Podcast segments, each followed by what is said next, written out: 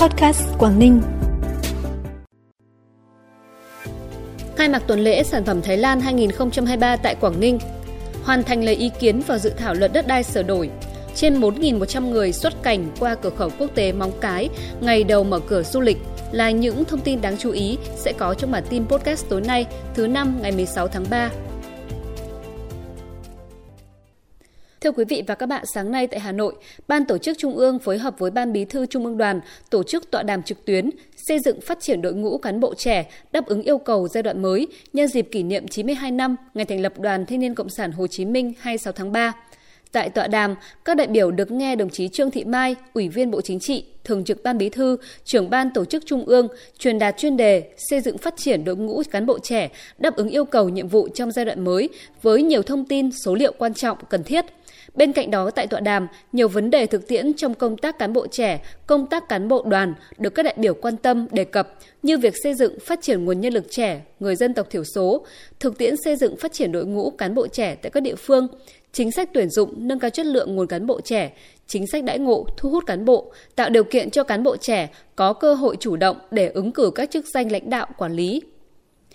Sáng nay tại Cung Quy hoạch Hội trợ và Triển lãm tỉnh Quảng Ninh, Cục Xúc tiến Thương mại Quốc tế Thái Lan đã tổ chức lễ khai mạc tuần lễ sản phẩm Thái Lan 2023 tại Quảng Ninh. Tại lễ khai mạc, Đại sứ đặc mệnh toàn quyền Vương quốc Thái Lan tại Việt Nam khẳng định, với tổng số 61 doanh nghiệp và 71 gian hàng tại sự kiện lần này, cho thấy doanh nghiệp Thái Lan nhìn nhận được tiềm năng to lớn của tỉnh Quảng Ninh và mong muốn đưa các mặt hàng chất lượng và độc đáo từ Thái Lan đến giới thiệu cho người tiêu dùng của tỉnh.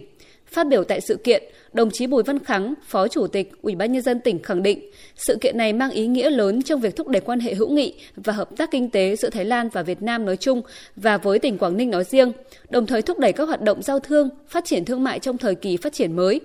Đây cũng là cơ hội tốt cho các nhà đầu tư, doanh nghiệp tỉnh Quảng Ninh gặp gỡ, trao đổi kinh nghiệm, mở rộng quan hệ hợp tác nhằm thúc đẩy và gia tăng kim ngạch xuất nhập khẩu hai chiều giữa Việt Nam và Thái Lan tuần lễ sản phẩm Thái Lan 2023 sẽ kéo dài tới ngày 19 tháng 3. Theo báo cáo của Sở Tài nguyên và Môi trường, từ ngày 3 tháng 1 đến ngày 15 tháng 3, toàn tỉnh có trên 13.000 luận ý kiến đóng góp đối với dự thảo luật đất đai sửa đổi. Hiện Sở Tài nguyên và Môi trường đang tập trung tổng hợp các ý kiến đóng góp vào dự thảo luật đất đai sửa đổi để trình Ủy ban nhân dân tỉnh. Những ý kiến không chỉ đóng góp vào dự thảo luật mà còn là căn cứ cụ thể để tỉnh Quảng Ninh thực hiện các giải pháp hiệu quả hơn trong công tác quản lý đất đai thời gian tới. Ngày 15 tháng 3, ngày đầu mở cửa đón khách du lịch, đã có trên 4.100 lượt người xuất nhập cảnh qua cặp cửa khẩu quốc tế Móng Cái Việt Nam, Đông Hưng Trung Quốc. Trong đó nhập cảnh là 2.138 người, xuất cảnh là 2.018 người. Thời gian tới dự kiến lượng khách du lịch qua cửa khẩu quốc tế Móng Cái sẽ tăng cao lãnh đạo thành phố Móng Cái và các ngành khối cửa khẩu, các đơn vị du lịch đã chủ động kiểm tra điều kiện cơ sở vật chất, quy trình triển khai thực hiện hoạt động xuất nhập cảnh nói chung, hoạt động đón khách du lịch của các doanh nghiệp lữ hành để đảm bảo đón khách du lịch.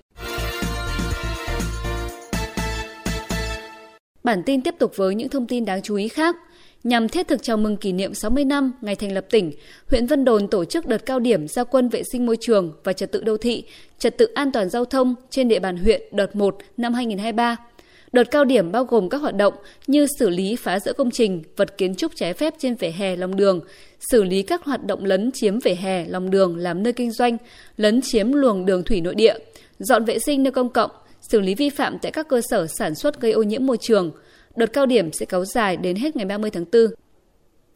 Sáng nay, Trung tâm Huấn luyện Quốc gia về phòng chống khủng bố, Bộ Tư lệnh Cảnh sát Cơ động, Bộ Công an, phường Minh Thành, thị xã Quảng Yên tổ chức lễ bế giảng lớp huấn luyện nâng cao kỹ chiến thuật tác chiến quân sự, võ thuật cảnh sát đặc nhiệm năm 2022. Trong thời gian 180 ngày, 150 chiến sĩ nghĩa vụ nhập ngũ năm 2022 được điều về trung tâm đã được huấn luyện các nội dung gồm võ thuật bắn súng, kỹ chiến thuật tác chiến đánh bắt khủng bố, giải cứu con tin trên địa bàn rừng núi, địa bàn nhà cao tầng và địa bàn sông nước, sình lầy, khu vực bãi đầm. Bên cạnh thời gian huấn luyện chính khóa, đơn vị cũng đã tổ chức rèn luyện thể lực vào các giờ ngoại khóa và tổ chức hành quân rèn luyện ban đêm, phát động các phong trào thể dục thể thao, sinh hoạt văn hóa văn nghệ, góp phần tạo không khí vui tươi, vừa kết hợp rèn luyện thể lực cho cán bộ chiến sĩ. Thực hiện kế hoạch hoạt động tháng thanh niên tháng 3 biên giới năm 2023, chiều ngày 15 tháng 3, đồn biên phòng Trà Cổ phối hợp với trường Trung học cơ sở Trà Cổ tổ chức buổi ngoại khóa tiết học biên cương cho học sinh nhà trường. Tham gia tiết học, đông đảo giáo viên học sinh của nhà trường đã được giới thiệu về truyền thống lịch sử Bộ đội Biên phòng, Luật Biên phòng Việt Nam, lịch sử cột mốc 1378 tại khu vực đài quan sát Tràng Vĩ, phường Trà Cổ, thành phố Móng Cái. Qua đó, giúp các em học sinh nâng cao nhận thức, hiểu biết sâu hơn về đường biên, cột mốc biên giới, từ đó xác định được trách nhiệm của bản thân và cộng đồng trong việc bảo vệ chủ quyền lãnh thổ, an ninh biên giới quốc gia ngay từ khi còn ngồi trên ghế nhà trường. Phần cuối bản tin là thông tin thời tiết. Đêm nay và ngày mai ở khu vực vùng núi Bắc Bộ tiếp tục chịu ảnh hưởng của vùng hội tụ gió trên cao nên sẽ có mưa, mưa rào rải rác và có nơi có rông. Người dân vẫn cần đề phòng nguy cơ xảy ra lốc xét, mưa đá và gió giật mạnh. Sang ngày mai, vùng hội tụ gió yếu đi thì mưa sẽ giảm dần. Trong khi đó, các khu vực khác của Bắc Bộ vẫn chịu tác động chính của khối không khí lạnh suy yếu và lệch đông, nên khu vực này vẫn nhiều mây, riêng đêm và sáng có mưa nhỏ, mưa phùn và sương mù rải rác. Ban ngày mưa ít hơn, có chăng một vài nơi có mưa lất phất. Nhiệt độ đêm nay ở Bắc Bộ phổ biến từ 19 đến 22 độ, riêng vùng núi có nơi dưới 17 độ. Trong khi đó, nhiệt độ ban ngày giao động từ 24 đến 27 độ. Trân trọng cảm ơn quý vị và các bạn đã dành thời gian quan tâm kênh podcast Quảng Ninh. Xin kính chào và hẹn gặp lại.